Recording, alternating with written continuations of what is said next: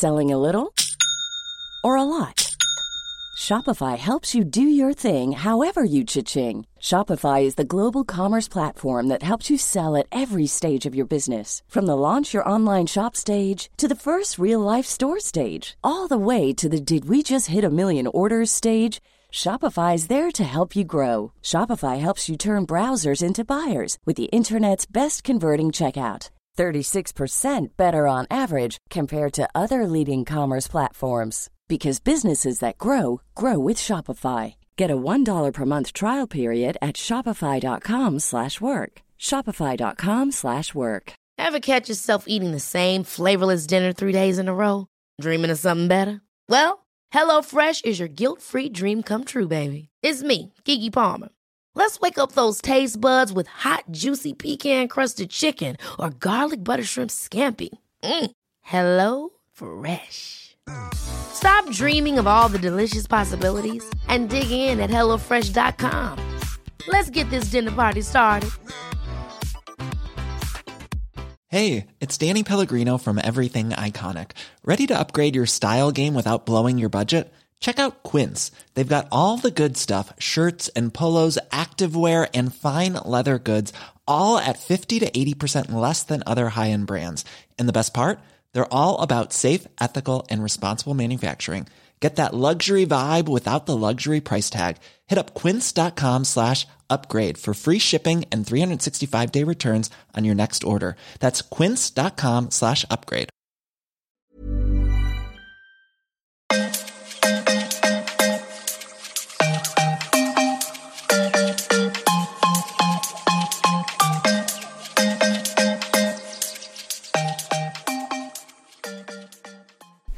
Hej och välkomna till ett nytt avsnitt av Allt för livet-podden. Hej på er! Hoppas allt är bra och allt är under kontroll. Det är faktiskt en ganska läglig fråga just nu i de här tiderna som ja, i folkmun kallas coronatider eller covid-19. Jag tycker att det har pratats alldeles tillräckligt om corona men vi kan ju bara dra igenom lite så allmänt som jag brukar göra hur mår jag? Kan ju börja så. Och nej, jag tror inte att jag har haft corona än. Och jag tror att vi har lyckats att eh, minimera alla möjligheter till att få corona också här i familjen. Dock så är det ju ganska svårt faktiskt att veta till 100% för att vissa kan ju få otroligt små symptom och det är tydligen corona ändå. Och då, anledningen till att jag säger så, det är för att för det första så var det så här att under sportlovet, nu går jag långt tillbaka i tiden, men på sportlovet så hade inte corona kommit till Sverige, men det var väldigt utbrett i Kina. Och det här var väl på väg till Sverige och jag tror att det var här redan. Men Elvis blev väldigt sjuk. Han låg i nästan 40 graders feber, i tio dagar. Han hade hosta och han ehm, eh, tappade lukt och smak och sådär. Ja, inga övriga symptom egentligen. Och så här i efterhand så påminner ju det jättemycket om corona faktiskt. Det trodde man ju inte då, för man hade inte börjat räkna dödstalen och inte pratat om smittade heller.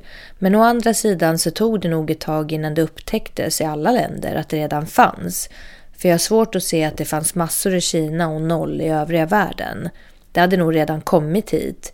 Jag menar, det är bara att åka till Arlanda så bara droppar flygen av med massor med olika personer runt om från världen som säkert har både det ena och det andra och tredje. Och just i den här vevan också så var Mr C, min man, alltså Elvis pappa, han höll på med mycket föreläsningar i stan, mitt i smeten och det var folk som hade flygit hit från Österrike och Schweiz och Tyskland och var de nu kom ifrån. Han var absolut säker på att det inte var corona för man hade inte börjat räkna statistiken i Sverige ändå.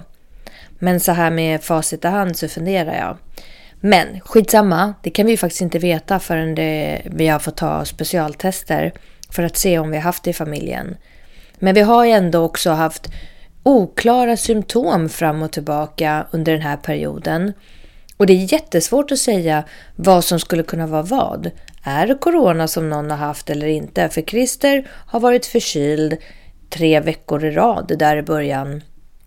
Och även om inte han har varit sjuk nu så kan det ju kanske gå någon dag när man är helt trött, slut, känner sig konstig i kroppen.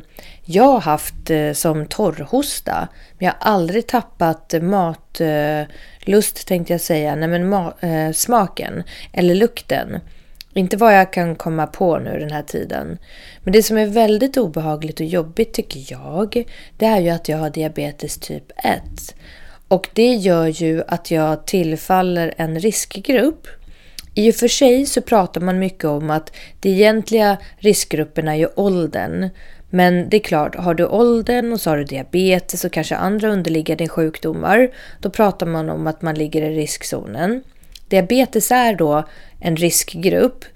Och även fast jag just nu, nu, nu har relativt goda, eh, vad ska man säga, värden eller det ligger stabilt så har jag legat väldigt dåligt i min diabetes. Och min diabetes har ju också legat till grund för mycket av min psykiska ohälsa tror jag. Att alla värden i kroppen har varit rubbade och så.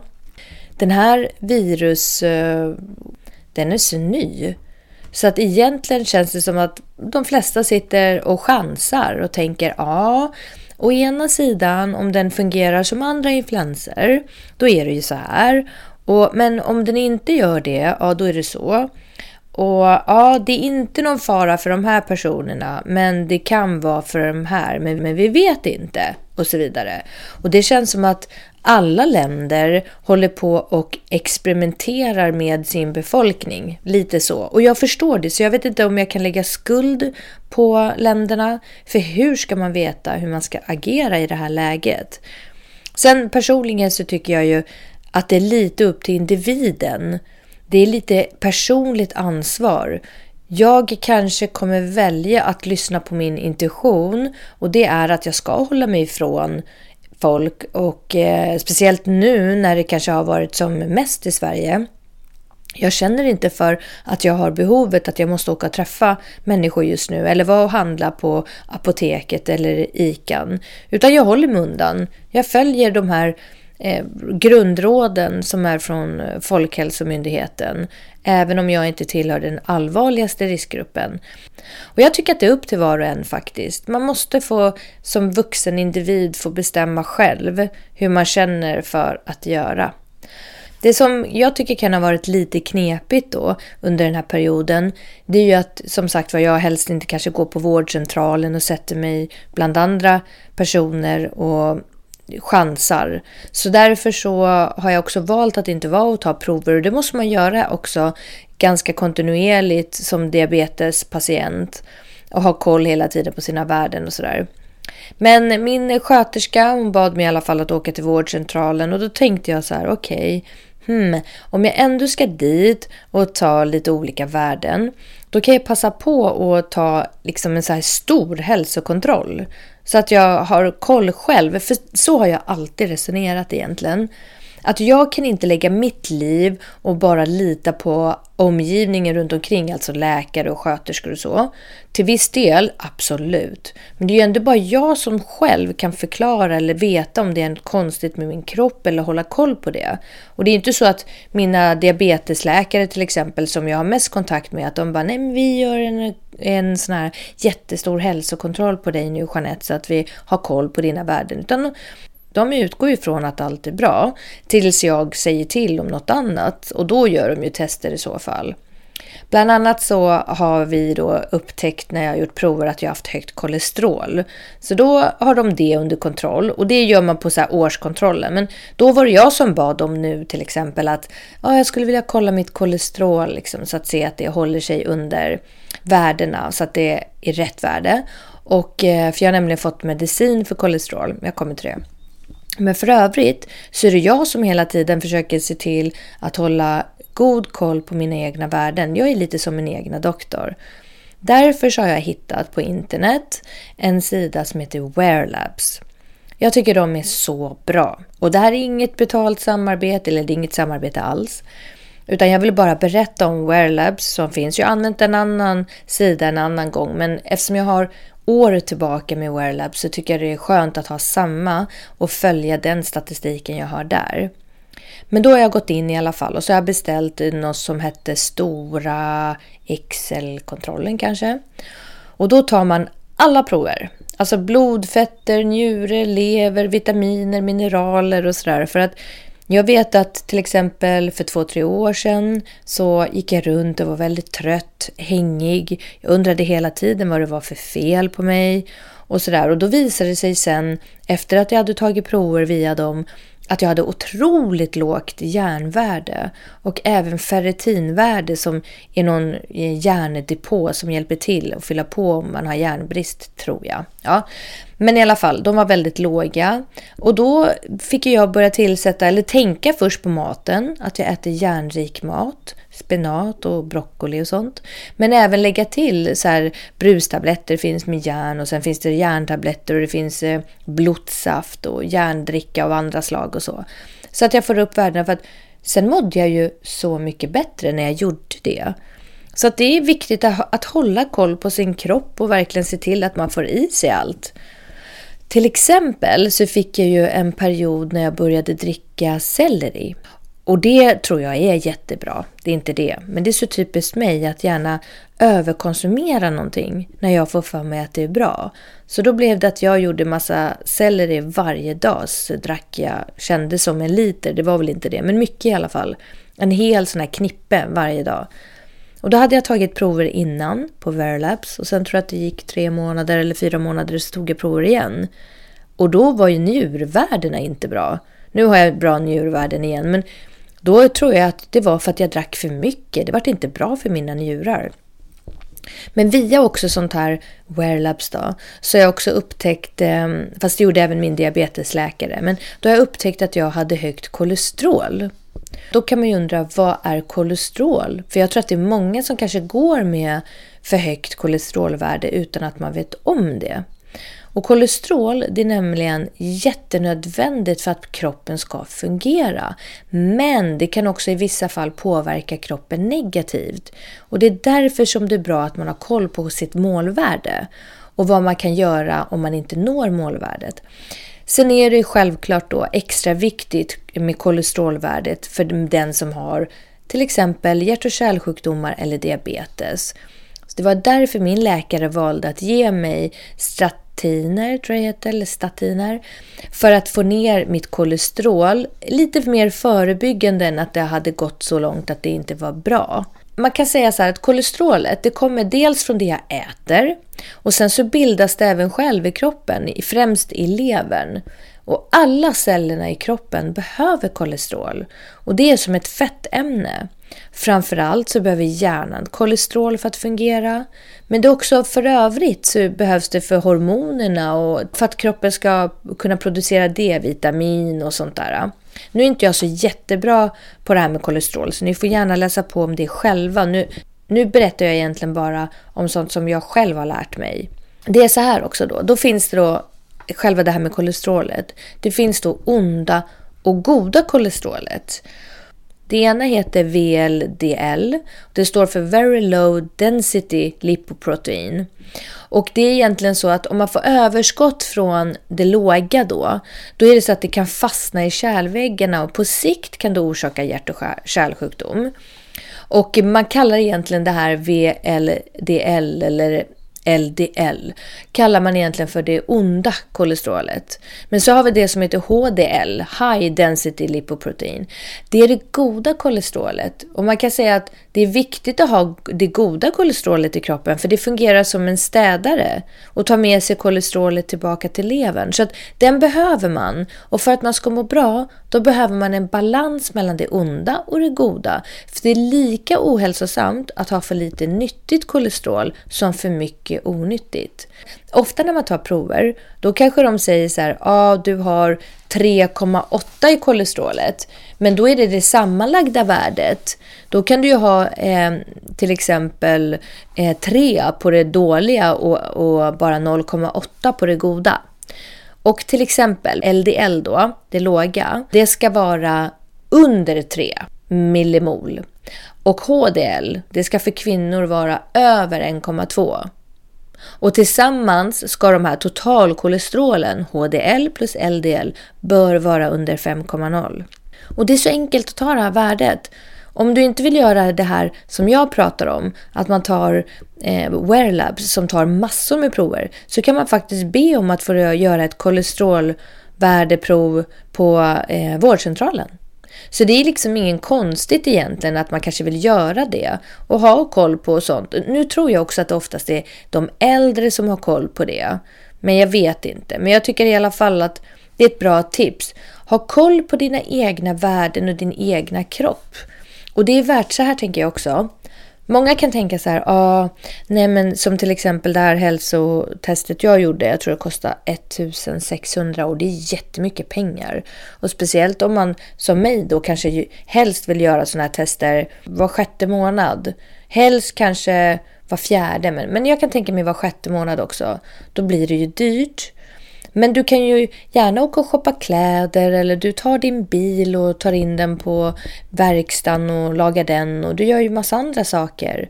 Varför kan man inte investera i sitt inre, alltså inre fysiska? Du ser inte om du har dåliga värden eller mineraler, vitaminer och så, att du har brister i kroppen. Och så kanske du går helt i onödan och undrar varför du inte mår bra. Så jag tycker verkligen att man ska ha koll på det. Och om man inte får det via sin vårdcentral så tycker jag helt klart att det är värt att ha koll på det själv.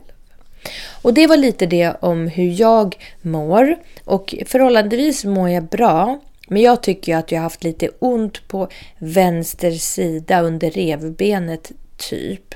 Men, och jag är så här hypokondriker. Jag har en förmåga att gå och känna efter. Och det tillhör lite min sjukdom diabetes att jag ska hela tiden läsa av kroppen för att veta om jag behöver insulin eller inte och sådär. Men jag ska inte läsa av kroppen i och med min ångest för jag blir ofta rädd när jag känner saker i kroppen. Men i och med att jag läser av kroppen då blir det att jag kanske så här överanalyserar mina krämpor. Och det försöker jag jobba med, att acceptera att man faktiskt kan ha ont någonstans och känna av utan att det betyder att det är fara. För jag har kopplat alltid när jag känner någonting i min kropp till fara. Och det behöver absolut inte vara det. Och det är någonting jag verkligen får kämpa med. Men om jag har koll på värdena och vet att nej men, det är stabilt, stabila värden. Då släpper jag ännu mer på oron över när jag känner någonting fysiskt. Om ni förstår vad jag menar. Men förutom det här då med värdena eh, överlag så tycker jag nog att det psykiska har varit bra trots omständigheterna. Ni vet ju det här med att eh, Micke då, mina barns pappa, hittade stöd den 3 februari nu i år. Och det har gått i ganska exakt tre månader, någon dag. Och det är såklart ett trauma. Det är skitjobbigt. Det är fruktansvärt vissa dagar. Jag kan inte förstå i min vildaste fantasi att Micke inte finns någon mer. Och det spelar liksom ingen roll. Jag lever inte med honom längre. Eh, och vi skilde oss för 20, 20 år sedan typ, eller 21 år sedan. As, nej, 20 år sedan ja. Men aslänge sedan i alla fall. Och jag tänker inte på honom så här, åh min man, att jag saknar honom, vi är gifta och sådär. Men vi har två barn tillsammans och vi har bråkat så mycket genom åren. Massor, såklart. Det är därför, det, eller det gör ofta skilda personer och vi har olika åsikter om barnen och barnuppfostran och han var ung och omogen, absolut inte redo att bli farsa och jag vet inte ens om jag var redo att bli mamma men jag var på honom och jag tjatade och bråkade hit och dit och det var ekonomi och det var eh, vem som skulle ta barnen någon helg och jag tyckte han skulle, ja men ni vet, bla bla bla bla. Men det spelar liksom ingen roll för att vi har ändå alltid firat jul, födelsedagar. Vi har haft skitkul ihop många gånger när vi har mötts och vi har sett så han har funkat hur bra som helst med min man som jag har idag sedan 15 år tillbaka. De var bra kompisar, vänner, liksom kunde snacka om allt när de sågs och sådär. Och jag har alltid varit väldigt bra kompis med alla tjejerna han har haft, för jag har varit en del genom åren. Vi har alltid bjudit hit dem hem till oss, har också varit med, alltid tagit emot, varit trevlig, snäll. Förutom den sista han jag inte träffa. De var ju också bara ihop några månader. ah, gifta några månader och det var ju absolut inte bra mellan dem. Kaos, de skulle skiljas. Så jag hann inte träffa henne faktiskt. Så, men det är väl inget jag känner att jag har missat heller. Men lång story om det. Men det är klart att i och med allt det här som har hänt med Micke så påminns jag. Det är jobbigt. Det kommer upp varje månad, speciellt när det är månadsdagen. Och det var på ett sätt en lättnad när begravningen var över. För att liksom, ja, det har tagit så mycket tid och energi och sådär.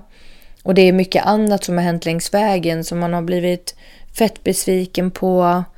Det är ju någonstans sådär att det är vid sådana här tillfällen tror jag som det visar sig vilka människor man kan lita på, vilka som finns där på riktigt och vilka som bara är eh, falska. Det kommer fram.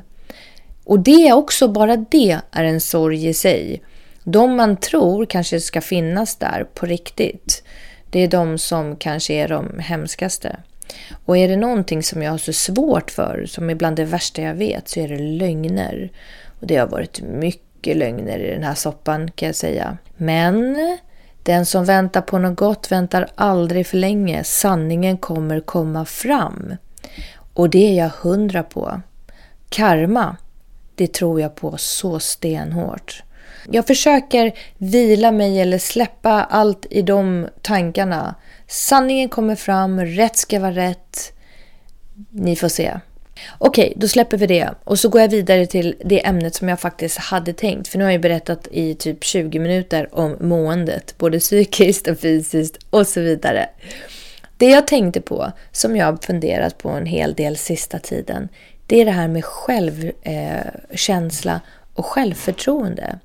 Det är ju faktiskt stor skillnad, eller kanske inte så stor skillnad på de två sakerna, men det är ändå skillnad.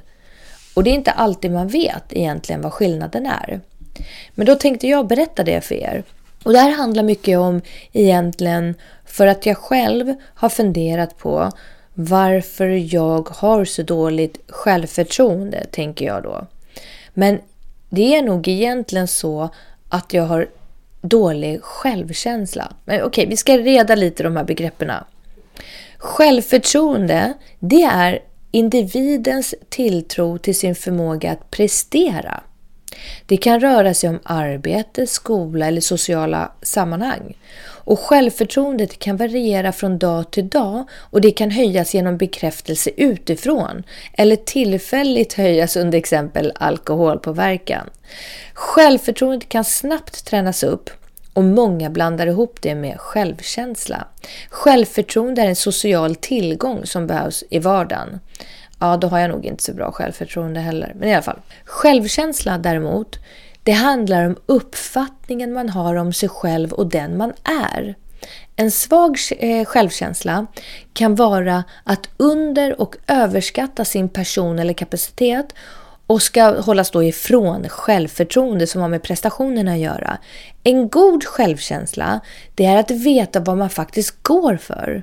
Det ska också hållas isär från självuppskattning, alltså narcissism, att man, som handlar om att acceptera och tycka om sig själv.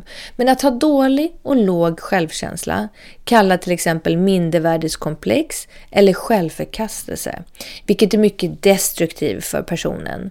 Men då, eh, om man till exempel har förhöjd självkänsla, då är det mer storhetsvarsinne eller narcissistiska personlighetsstörningar.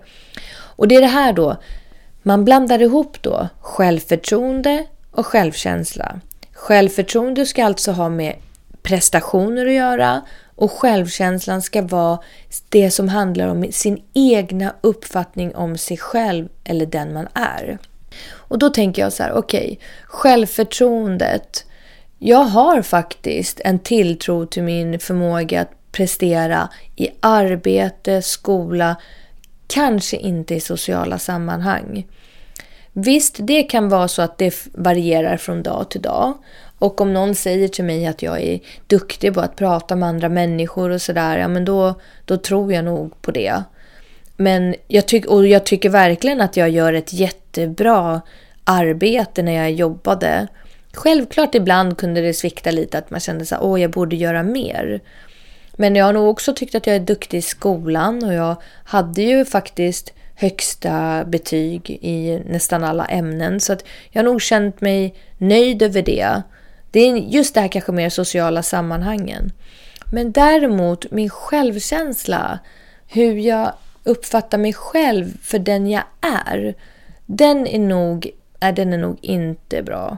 Jag har nog ingen god självkänsla för att jag accepterar och tycker om mig själv på sätt och vis. Men jag tror nog också att det handlar om att jag inte tycker att jag är fin och tillräcklig. Och om jag tittar mig i spegeln till exempel, då tänker inte jag så här åh vilken snygg tjej, utan jag tänker helvete vad jag ser ut. Titta, liksom, jag har krokig näsa, skrynklig som fasiken. Jag har så hängande kinder, jag har, är så mörk under ögonen, jag har inga ögonbryn utan måste så måla dem varje dag. Jag har fula små läppar, jag har tunt eh, risigt hår. Jag har eh, så fläckar på kroppen, så som gamlingar får tror jag. Jag har skrynklig hud på min kropp, så torr, ofräsch hud. Jag har, och så kan jag hålla på sådär. Jag kan hitta hur mycket fel som helst. Tjocka vader, fula ben. Det enda som jag kanske är nöjd med det är mina bröst, men de är ju fejk. Det är ju liksom eh, plasttuttar eller vad man ska kalla det för.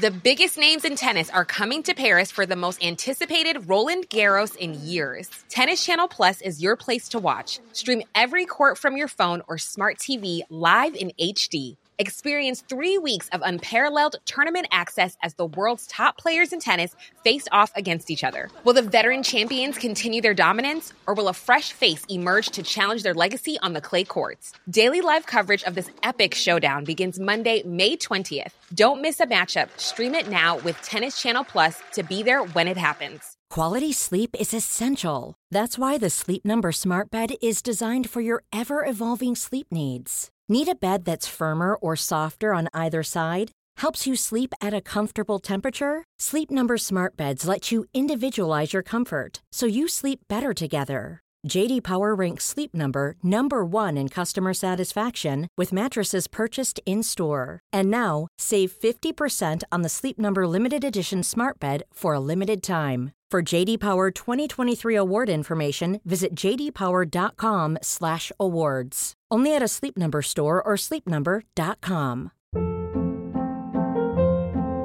Hold up. What was that? Boring. No flavor. That was as bad as those leftovers you ate all week. Kiki Palmer here, and it's time to say hello to something fresh and guilt-free. Hello Fresh. Jazz up dinner with pecan-crusted chicken or garlic butter shrimp scampi. Now that's music to my mouth. Hello Fresh. Let's get this dinner party started. Discover all the delicious possibilities at hellofresh.com. Hey, it's Ryan Reynolds, and I'm here with Keith, co star of my upcoming film, If, only in theaters, May 17th. Do you want to tell people the big news?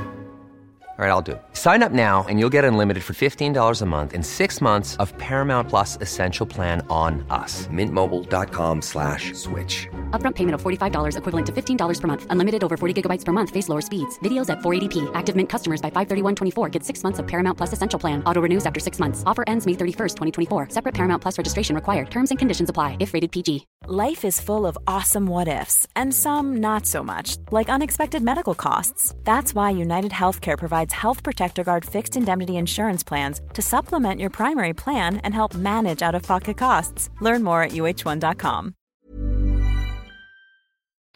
Och det är väl det enda jag har varit riktigt nöjd med sen jag gjorde dem eh, för 20 år sedan. Men annars så är jag nog inte nöjd med min kropp överhuvudtaget. Och inte heller då med... Jag tycker jag kanske inte är tillräckligt bra mamma. Jag önskar att jag hade varit så mycket bättre mamma. Och att jag inte skulle ha diabetes och psykisk ohälsa så att jag inte har orkat vara på topp eller vad man ska säga. Och vara med på alla saker som barnen ska göra. Eh, jag kan tycka att jag har varit bra mamma och ställa upp. Det har jag varit, absolut. Det, det har jag nog gjort över mycket curling. Jag har ställt upp otroligt mycket på Nicky genom henne, hela hennes skolgång och problematik och bråk och shit vad jag har kämpat för henne. Och mer eller mindre gjort hennes läxor också på slutet. Och samma sak med Elton och shit vad jag har kämpat för honom i, sen han var ett år typ.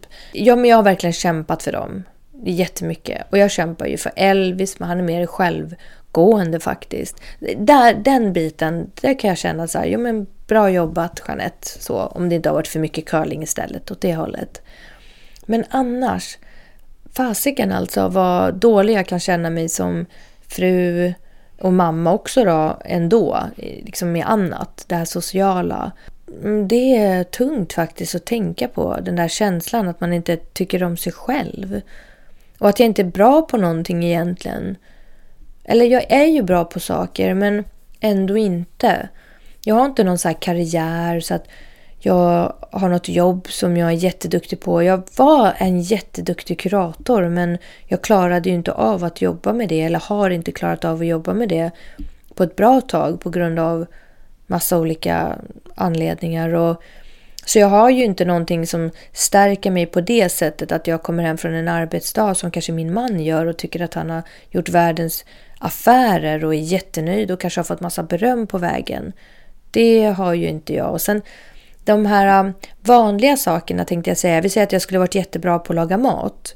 Jag är väl helt okej på att laga mat men jag tycker det är skittråkigt. Jag har inget intresse för det. Inte alls. Jag har ledsnat. Jag har lagat så mycket middagar genom mitt liv under hela barnens uppväxt. Så jag tycker det är skittråkigt faktiskt. Så även fast vi ibland köper hem så matkassar, sånt är ju roligt.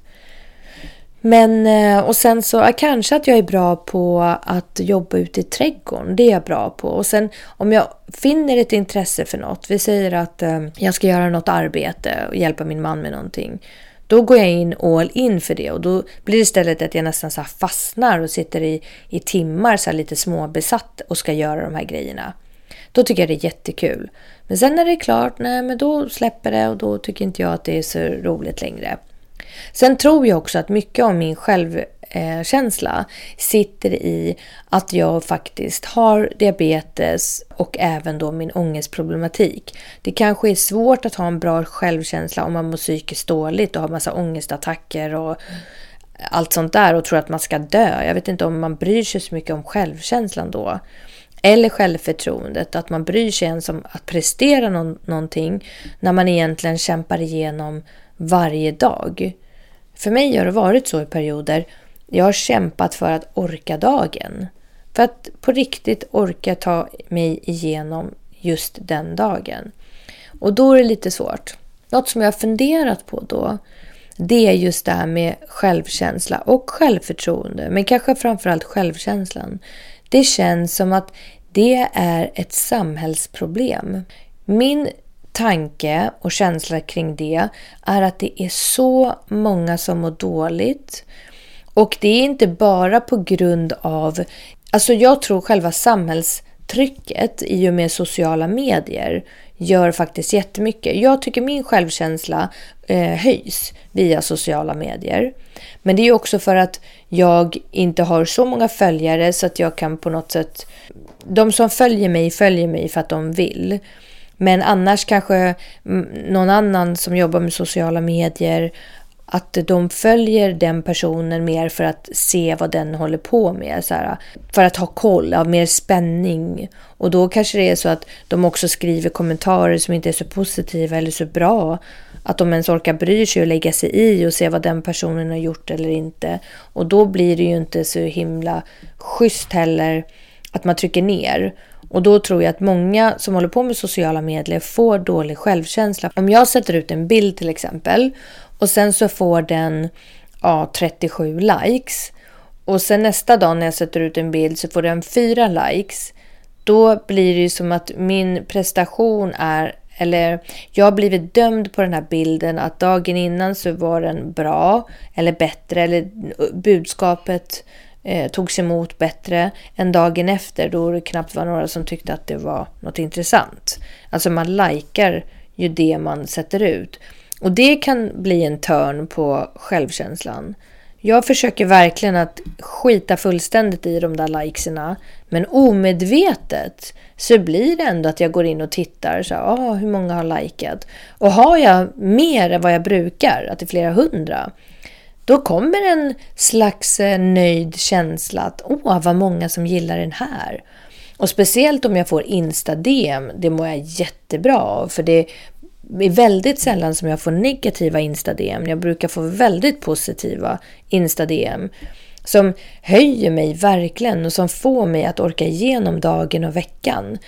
Det kan vara att de skriver att de tycker att jag är så positiv och att jag delar allt jag gör på min Insta-ring. Både negativt och positiva saker. Och att jag mm, kanske försöker vara mer åt det positiva hållet. För att eh, sända ut det så att jag kanske hjälper andra.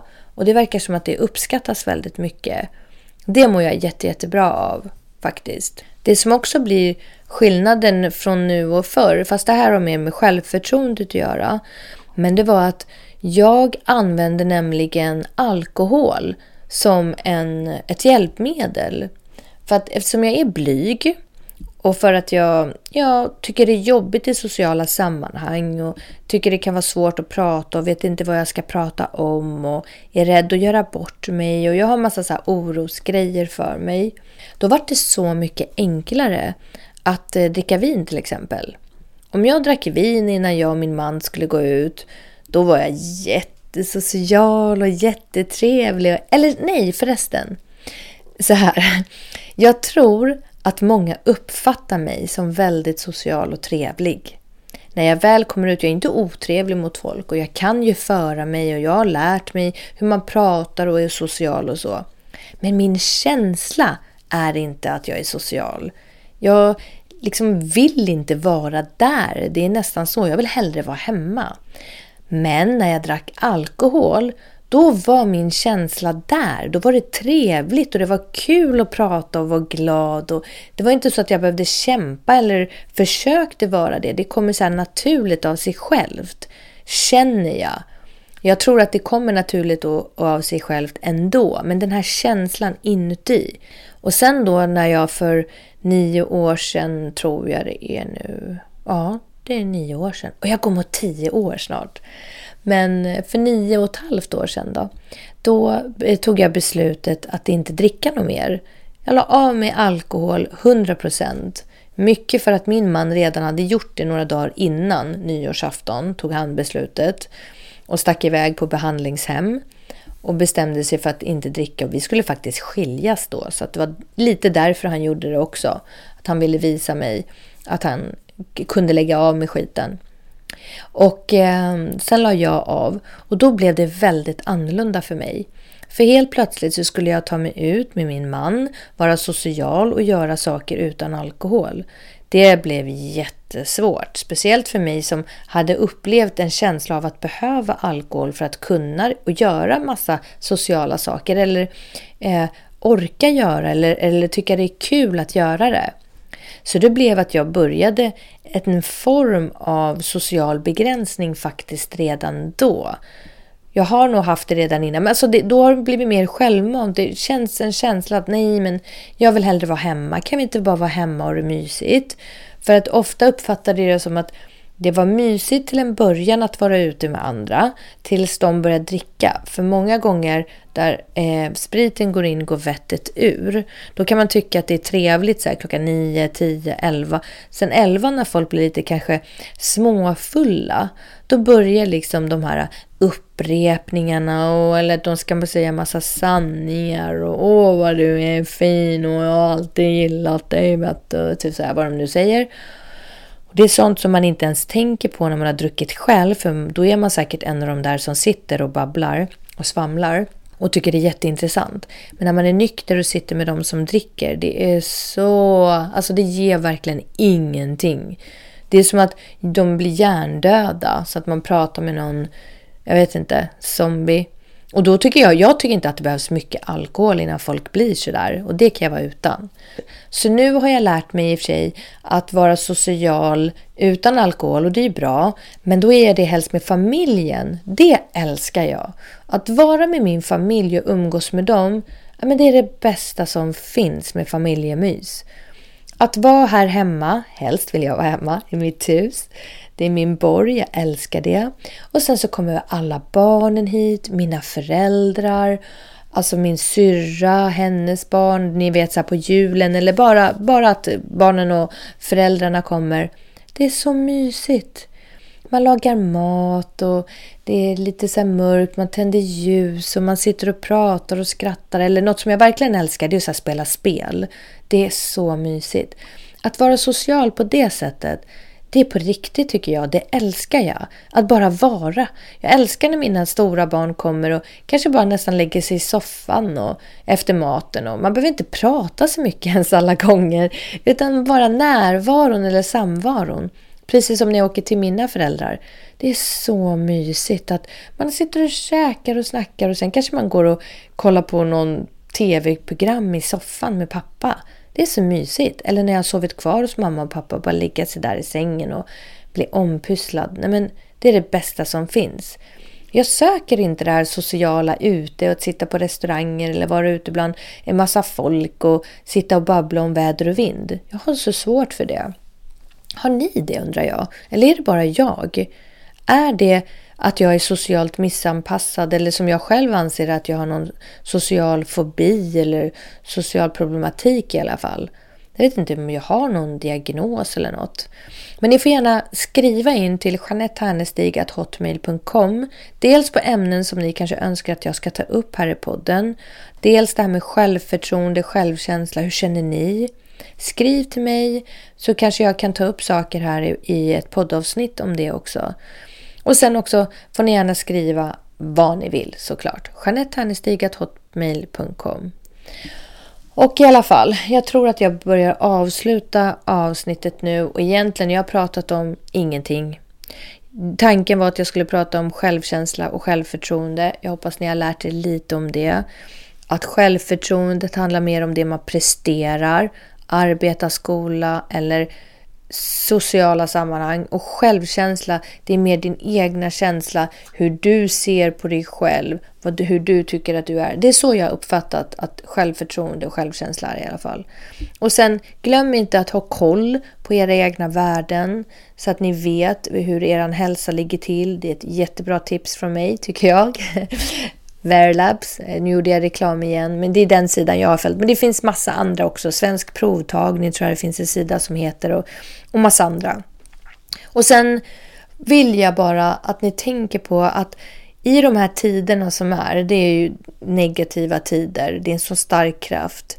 Tänk på det, sprid positivitet. Att ge komplimanger, att vara snäll och god och ha det mindsetet, det är det bästa man kan göra för att det är det som smittar bättre än till och med coronaviruset, sa någon på tv och det lät så bra. Ge fina komplimanger till de du möter och möter du inte någon, du kan skriva någonting på Insta-DM till något. Var snäll, sprid kärlek, för det är den starkaste kraften, punkt slut. Alla mår bra av kärlek och positivitet och glädje.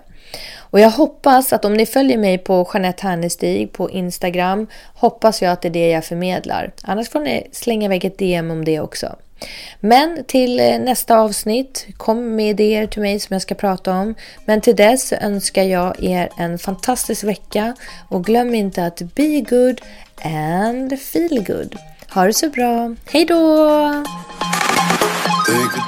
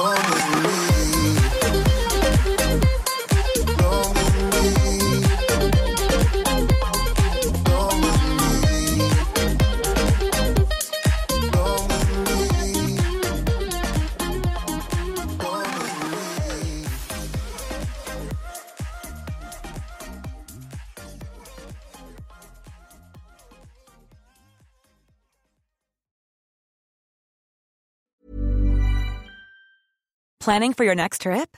Elevate your travel style with Quince. Quince has all the jet setting essentials you'll want for your next getaway, like European linen, premium luggage options, buttery soft Italian leather bags, and so much more. And is all priced at 50 to 80% less than similar brands. Plus, Quince only works with factories that use safe and ethical manufacturing practices. Pack your bags with high-quality essentials you'll be wearing for vacations to come with Quince. Go to quince.com slash pack for free shipping and 365-day returns. Hold up. What was that? Boring. No flavor. That was as bad as those leftovers you ate all week. Kiki Palmer here, and it's time to say hello to something fresh and guilt-free. Hello Fresh. Jazz up dinner with pecan-crusted chicken or garlic butter shrimp scampi. Now that's music to my mouth. Hello Fresh. Let's get this dinner party started. Discover all the delicious possibilities at hellofresh.com.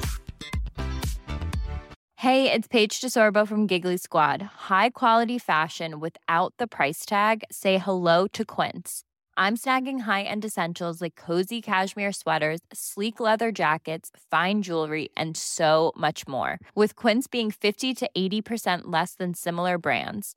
And they partner with factories that prioritize safe, ethical, and responsible manufacturing. I love that. Luxury quality within reach. Go to quince.com slash style to get free shipping and 365 day returns on your next order.